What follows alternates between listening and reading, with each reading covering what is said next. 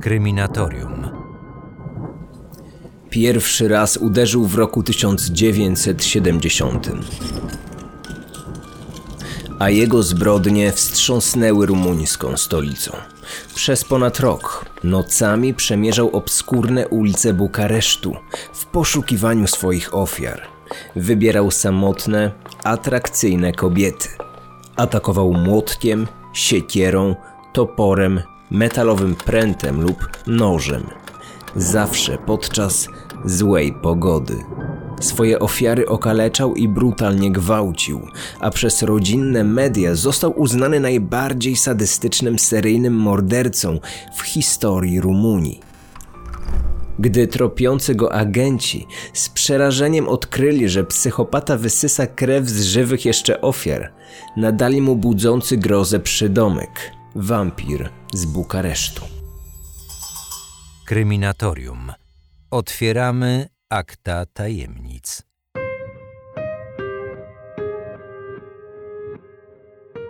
W przedostatnim roku II wojny światowej Bukareszt nie należał do miejsc bezpiecznych.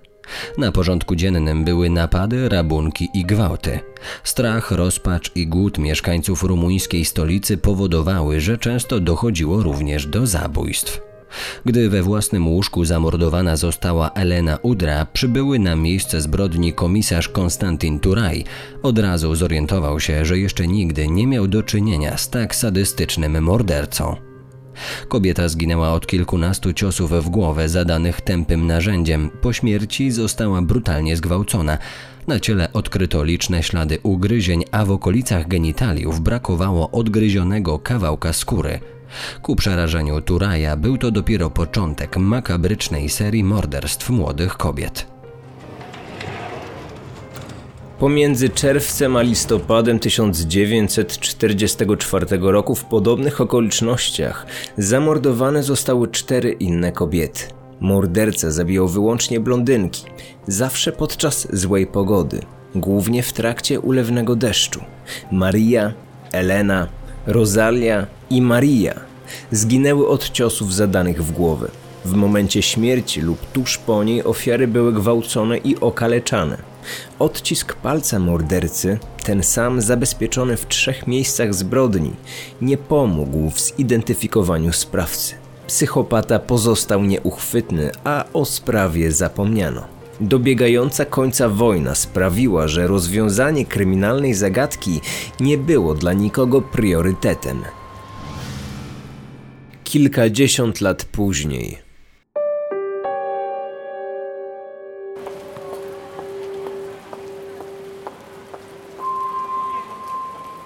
Środowy wieczór w Bukareszcie. 8 kwietnia 1970 roku.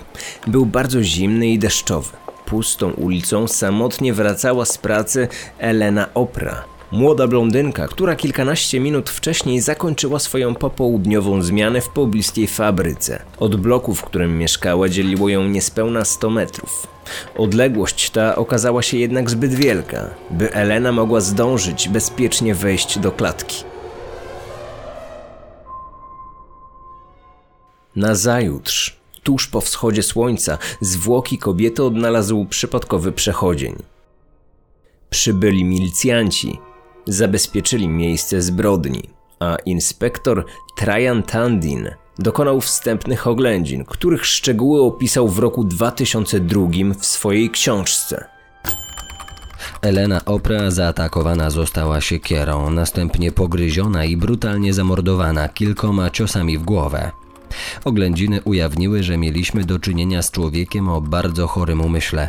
Zabójca pogryzł ofiarę i wyssał z niej krew. Do gwałtu nie doszło, prawdopodobnie ktoś go spłoszył. Zmasakrowane ciało leżało w krzakach, tuż przed wejściem do budynku. Choć miejsce było oświetlone, nikt nic nie widział i nie słyszał. Milicjantów to nie dziwiło. W ówczesnej komunistycznej Rumunii świadkowie przestępstw rzadko decydowali się dzielić swoją wiedzą z cieszącymi się złą sławą milicjantami. Jeśli inspektor Tandin przeczuwał, że psychopata uderzy ponownie, nie mylił się. Do kolejnej napaści doszło niecałe dwa miesiące później. podczas deszczowej nocy z 1 na 2 czerwca. Psychopata zaatakował w okolicach miejskiego cmentarza. Florika Marku została przewrócona na ziemię i pobita. Sprawca zaciągnął ofiary w ustronne miejsce, po czym dźgnął ją nożem w brzuch i zgwałcił. Podczas próby wysysania krwi z rany ofiary, napastnik został jednak spłoszony przez kierowcę ciężarówki, który udając się za potrzebą, usłyszał z głębi cmentarza kobiece krzyki. Florika przeżyła, ale nie była w stanie opisać napastnika. Pierwszy rysopis grasującego sadysty sporządzony został przez milicjantów 24 lipca, tuż po trzecim ataku na samotną kobietę. Margareta Hanganu miała więcej szczęścia niż poprzednie kobiety. Spłoszony przez grupę mężczyzn, uzbrojony w siekierę sprawca zdążył jedynie wyszarpać swojej ofierze torebkę. Kobieta opisała napastnika, a inspektor Trajan Tandin sporządził portret. Najważniejsze cechy wyglądu mordercy opisał w swojej książce. Szukaliśmy teraz mężczyzny o średnim wzroście, około 172-175 cm. Głowa okrągła, twarz pociągła, włosy długie, kręcone, opadające na kark. Wydatny podbródek, nos z szerokimi nozdrzami, uszy duże, włosy czarne, oczy prawdopodobnie ciemne, zwiększone owłosienie na ciele. Rysopis mordercy potwierdziła Olga, która została zaatakowana w nocy z 22 na 23 listopada. Choć przeżyła, została brutalnie pobita i zgwałcona. Prowadzono od pięciu miesięcy śledztwo z powodu braku jakichkolwiek dowodów tkwiło w martwym punkcie. Rumuńskie władze były jednak przekonane, że aresztowanie poszukiwanego mężczyzny to tylko kwestia czasu.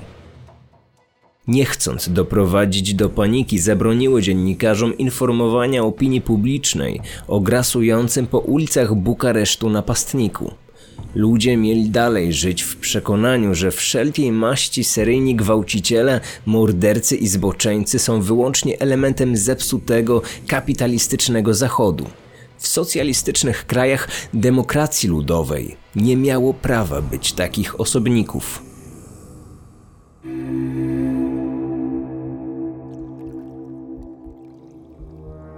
Spokojną zimę przerwał brutalny atak na kolejną kobietę. Tym razem dokonany w śnieżną noc z 15 na 16 lutego 1971 roku. Zarówno ta, jak i następna ofiara, która dwa dni później została pobita i zgwałcona, przeżyły. W ciężkim stanie trafiły do szpitala, gdzie opisały sprawcę. Ich zeznania były spójne i niemal całkowicie zbieżne z posiadanym już rysopisem gwałciciela.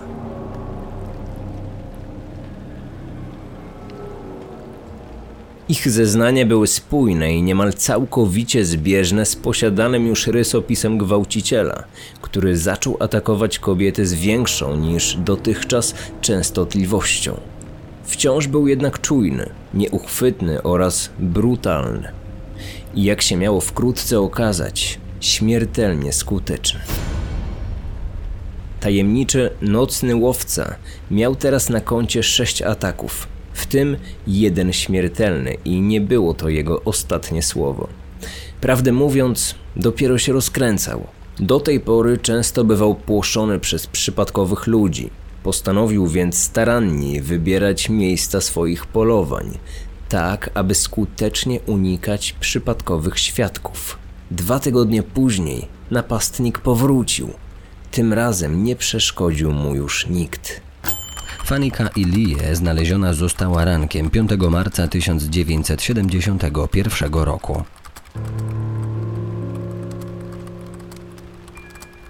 Nie żyła od kilku godzin. Twarz kobiety była zmasakrowana. Jej piersi, brzuch, uda i krocze zostały pogryzione przez napastnika. Sekcja zwłok wykazała, że do gwałtu doszło już po śmierci. Odkryto również, że sprawca wyssał krew z ran. Na miejscu zbrodni nie znaleziono żadnych śladów mogących pomóc w odkryciu tożsamości mordercy. Na przełom w śledztwie trzeba było poczekać jeszcze kilka tygodni. Dokładnie w rocznicę pierwszej zbrodni, w nocy z 8 na 9 kwietnia 1971 roku, podczas obfitej ulewy, zamordowana została kolejna kobieta. Gorgita Popa, podobnie jak poprzednie zamordowane, zginęła od kilku ciosów w głowę, zadanych tępym narzędziem, prawdopodobnie metalowym prętem. Już po śmierci morderca zadał kobiecie 48 ciosów nożem w klatkę piersiową. Również tym razem doszło do pośmiertnego gwałtu i pogryzień. Oględziny na miejscu zbrodni ujawniły, że zabójca oprócz wysysania krwi odgryzł kobiecie część krocza. Brakującego kawałka ciała nigdy nie odnaleziono. Łączna liczba ataków wzrosła do ośmiu, w tym trzech śmiertelnych. Żadnych dowodów, żadnych poszlak, ani jedynego podejrzanego.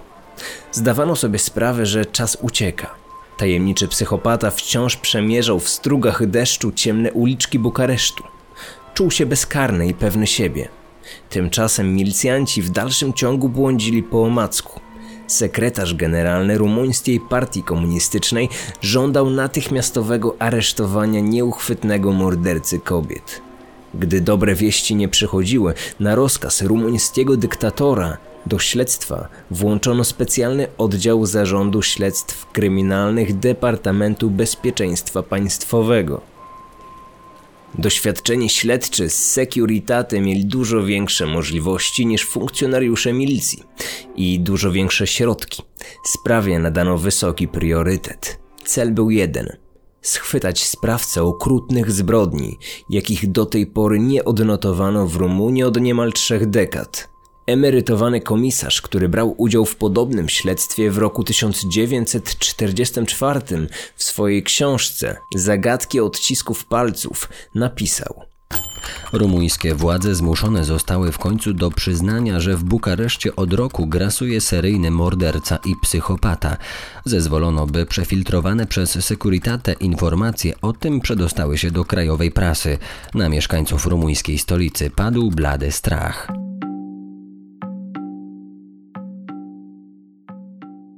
Ponad tysiąc dodatkowych uzbrojonych milicjantów oddelegowano do nocnego patrolowania ulic Bukaresztu. Po stolicy nieustannie krążyło sto nieoznakowanych radiowozów. Była to największa dotychczasowa mobilizacja organów ścigania w historii Rumunii. W ciągu kilku dni aresztowano wszystkich mężczyzn skazanych wcześniej za morderstwo lub gwałt, łącznie ponad 2000 osób jednak bez rezultatu. Śledztwu nadano kryptonim Operacja Orzeł. Opracowano też modus operandi sprawcy, któremu z uwagi na widoczne zamiłowanie do wysysania krwi ofiar nadano przydomek wampira z Bukaresztu. Zauważono, że morderca atakuje młode kobiety wyłącznie w nocy. Napadom zawsze towarzyszą złe warunki atmosferyczne, ulewny deszcz, obfite opady śniegu lub gęsta mgła. Ofiary są śledzone i w dogodnym dla sprawcy momencie atakowane poprzez kilkukrotne uderzenie w głowę tępym narzędziem młotkiem, siekierą, toporem lub żelaznym prętem. W trakcie zabójstwa lub tuż po jego dokonaniu zawsze dochodzi do gwałtu, a gdy morderca ma czas po swojej zbrodni oddaje się aktom kanibalizmu, odgryzając i prawdopodobnie zjadając kawałki ciał swoich ofiar. Zauważono też, że wszystkie zamordowane były blondynkami. Kobiety, którym udało się przeżyć to brunetki. Czy był to tylko zbieg okoliczności? Czy może wyrafinowany plan zrodzony w chorym umyśle potwora? Pytanie pozostawało otwarte. Domyślano się, że wkrótce morderca uderzy ponownie. Przestrzegano kobiety, by nie wychodziły same po zmroku. Mężczyźni odprowadzali swoje żony i córki do pracy, a potem do domu. Po tym jak w mediach pojawiła się plotka, że morderca atakuje wyłącznie blondynki, setki kobiet zdecydowało się na przefarbowanie włosów.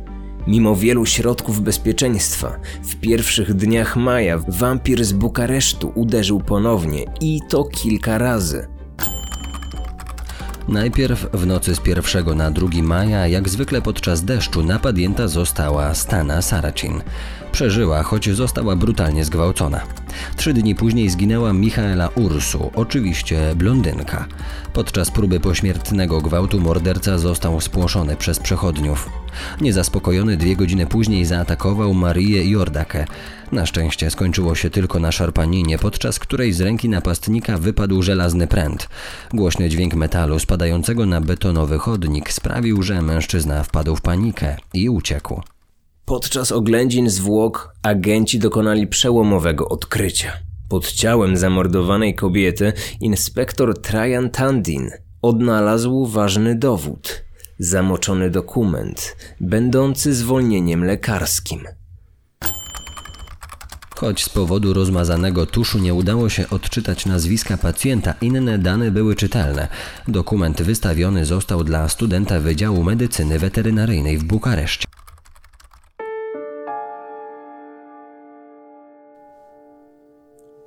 Dwa dni później doszło do trzech kolejnych prób morderstwa. Kobiety przeżyły. Tymczasem śledczy na podstawie odnalezionego zwolnienia lekarskiego próbowali zidentyfikować wampira. Choć nie udało się odczytać nazwiska studenta, bez trudu zidentyfikowano pieczątkę lekarską. Dokument wystawił dr Oktawian. Śledczy skonfiskowali lekarzowi całą dokumentację medyczną w celu wytypowania nazwisk wszystkich podejrzanych studentów. Szczegółowe badanie lekarskiego archiwum zajęło dwa tygodnie i przyniosło pożądane efekty. Okazało się bowiem, że doktor podobne zwolnienie wypisał łącznie 83 studentom. Do 26 maja 1971 roku 15 studentów nie złożyło wymaganego dokumentu w sekretariacie uczelni. Dla agentów stało się jasne, że jednym z tych studentów musiał być wampir z Bukaresztu.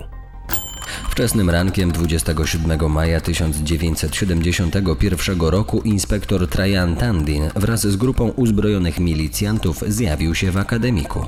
Natychmiast aresztowano wszystkich 14 będących na miejscu mężczyzn, których zwolnienie lekarskie nie dotarło do władz uczelni.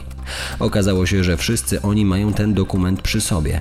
Ostatnim mężczyzną z listy podejrzanych był nieobecny wówczas w akademiku 25-letni Ion Rymaru. Inspektor Tandin czuł, że jest już o krok od schwytania poszukiwanego psychopaty. Do aresztowania wampira z Bukaresztu doszło przed wejściem do akademika. Mężczyzna w momencie zatrzymania miał przy sobie torbę sportową. W chwili, gdy milicjanci otoczyli studenta, ten próbował zaatakować stróżów prawa, wyjętym z torby nożem kuchennym. Oprócz noża miał przy sobie jeszcze małą siekierę. Został jednak obezwładniony i skuty. Przewożony do komisariatu Rymaru krzyczał: Błagam, wybaczcie mi wszystko, co zrobiłem. Proszę, wybaczcie.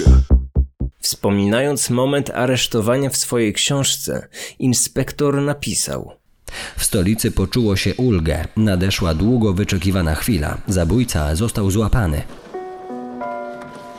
Gdy milicjanci przeszukali akademicki pokój, w którym mieszkał Rymaru, w plecaku pod łóżkiem odnaleźli narzędzia zbrodni ze śladami zaschniętej krwi. Topór i metalowy pręt. Nie było już żadnych wątpliwości. Wampir z Bukaresztu nie skrzywdził żadnej kobiety. Śledczy musieli jeszcze odpowiedzieć na dwa kluczowe pytania. Kim był Ion i co sprawiło, że ubogi student weterynarii stał się bezwzględnym psychopatą?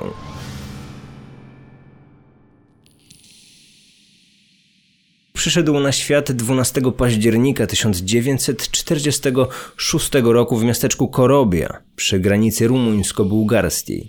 Dzieciństwo chłopca nie należało do szczęśliwych. Ojciec, Florea, kierowca nocnego autobusu, często bił swoich trzech synów. Najstarszy z nich, Ion, cierpiał najbardziej. Jego matka zajmująca się domem, Ekaterina, nie stawała w obronie dzieci. Sama również była ofiarą. Gdy Florea znudził się znęcaniem nad żoną i dziećmi, opuścił rodzinny dom i wyjechał do Bukaresztu, skąd pochodził. Florea był bardzo twardym i brutalnym mężczyzną. Gdy z nim byłam, Bóg nie dał mi ani jednego dnia, w którym nie zostałabym przez niego pobita. Dzieci były świadkami wszystkich scen przemocy. Po rozstaniu państwo Rymarów wciąż utrzymywali ze sobą kontakt, a Ion po rozpoczęciu nauki w szkole średniej dołączył do ojca. Choć mieszkał w internacie, z ojcem spotykał się często. Wkrótce po przybyciu do stolicy Ion zaczął mieć problemy z prawem. Za każdym razem, gdy aresztowano go za kradzieże lub włóczęgostwo, Florea wyciągał do syna pomocną dłoń. Płacił kaucję i odbierał syna z aresztu. Ekaterina za występki Iona obwiniała byłego męża. Życie Iona obrało złą drogę, odkąd mój syn trafił pod opiekę ojca. Gdy go widywałam, czułam, że z Ionem dzieje się coś niedobrego. Pytałam, ale nie chciał mi nic powiedzieć. Flora nie zajął się dobrze Ionem. Dlaczego dwaj moi młodsi synowie, pozostający pod moją opieką, nie zeszli na złą drogę?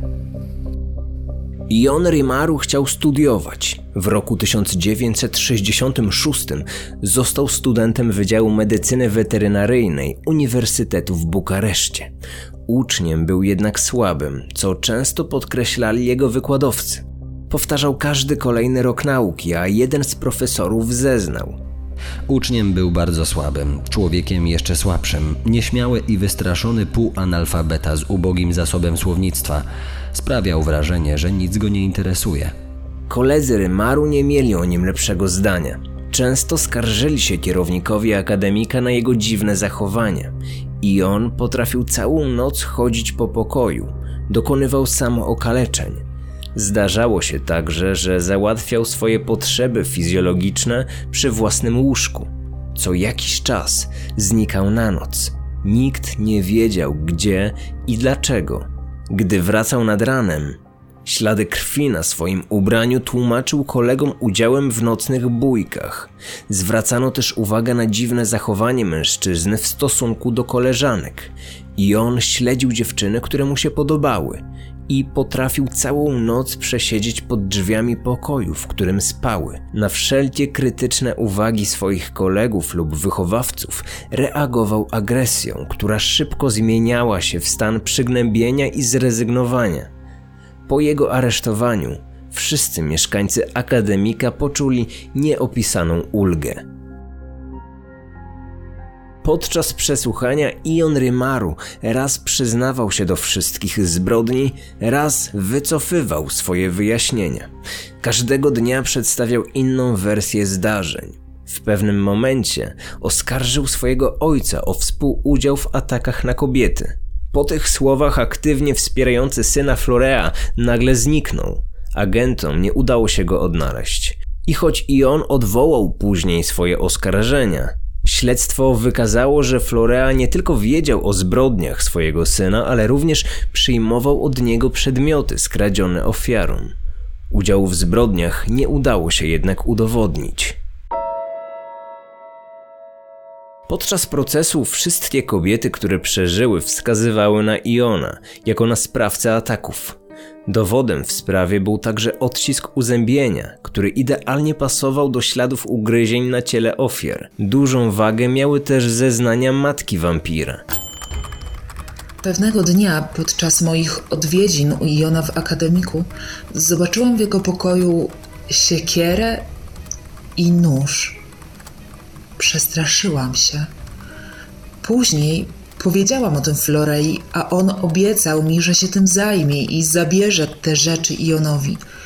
W tym samym czasie Flora powiedział mi również, że wie o nocnych wędrówkach Iona po Bukareszcie.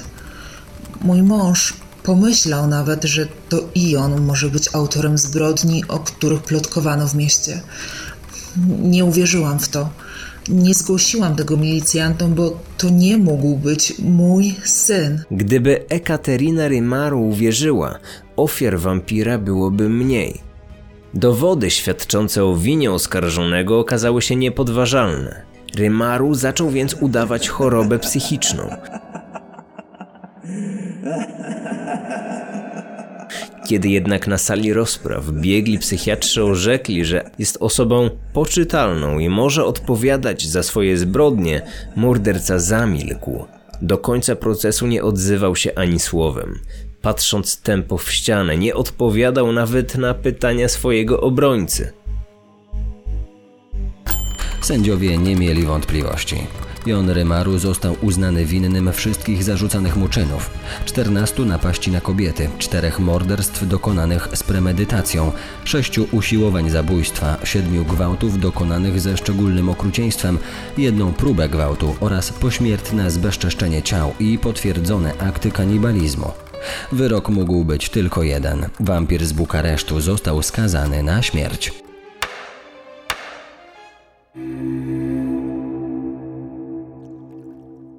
Drewniany słup wbity w ziemię na dziedzińcu więzienia o zaostrzonym rygorze. Nosił ślady po kulach. Była to makabryczna pamiątka po wielu egzekucjach wykonywanych w tym miejscu. W sobotę o świcie, 23 października 1971 roku do słupa doprowadzono Iona. Uzbrojony trzyosobowy pluton egzekucyjny już oczekiwał w wyznaczonym miejscu, gotowy do wymierzenia sprawiedliwości skazanemu na rozstrzelanie mordercy. Rano, gdy inni więźniowie jeszcze spali, Rymaru został wyprowadzony ze swojej celi. Dostał cywilne ubranie. Wiedział, że za chwilę zostanie rozstrzelany. Nie chciał wyjść na dziedziniec. Leżał na podłodze i bardzo się bał. Powiedzmy to sobie szczerze, zachowywał się jak tchórz. Nie godził się na egzekucję w żadnej formie. Płakał i prosił o wybaczenie. Ion Rymaru został siłą doprowadzony na miejsce egzekucji przez więziennych strażników. Szarpał się i wyrywał. Krzyczał, że jest niewinny. Przywiązany do słupa prosił o opaskę na oczy. Zapytany o to, czy chce coś przekazać rodzinie lub zapalić ostatniego papierosa, odmówił. Gdy egzekutorzy załadowali broń, skazaniec podjął ostatnią próbę odmiany swojego losu. Błagam, zadzwońcie do mojego ojca. Niech tu przyjedzie i zobaczy, co się ze mną stanie.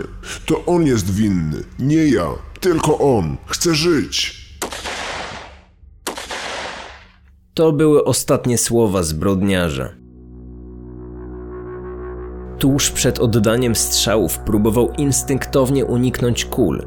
Zdołał poluzować linę i okręcić się dookoła słupa, ustawiając się plecami do katów. Kule trafiły go w kark, roztrzaskały mózg i wyszły czołem. Ciało wampira złożono do drewnianej skrzyni i bezimiennie pochowano na więziennym cmentarzu. Gdy wydawało się już, że historia Rymaru dobiegła końca, życie dopisało do tej opowieści kolejny rozdział, a właściwie dwa.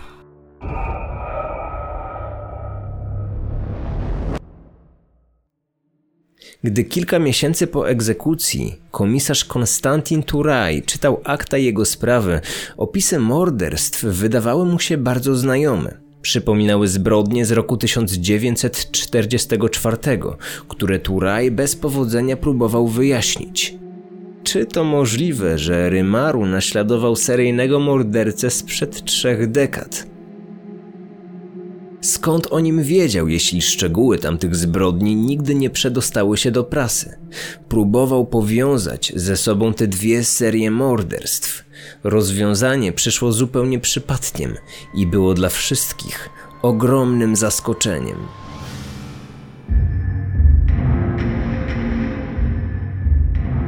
Blisko rok po egzekucji Iona, 23 września 1972 roku, w wypadku zmarł Florea Rymaru.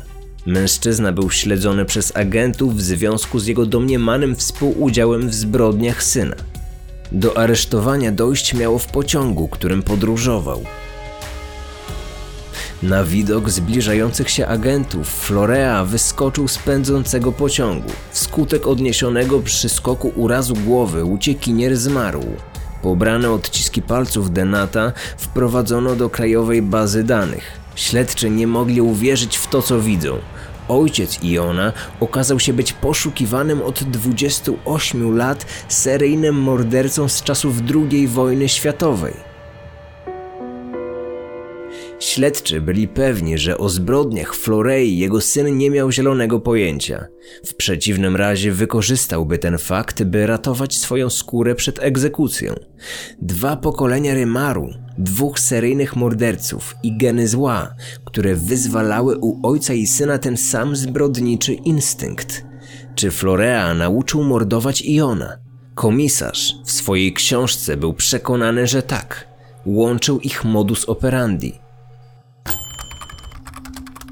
Kolor włosów ofiar był taki sam, ginęły tylko blondynki.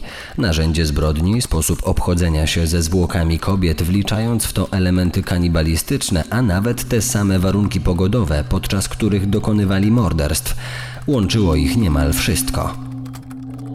Nawet imiona i nazwiska ich pierwszych ofiar brzmiały bardzo podobnie. Krwawym debiutem Florei była Elena Udra, Iona Elena Opra.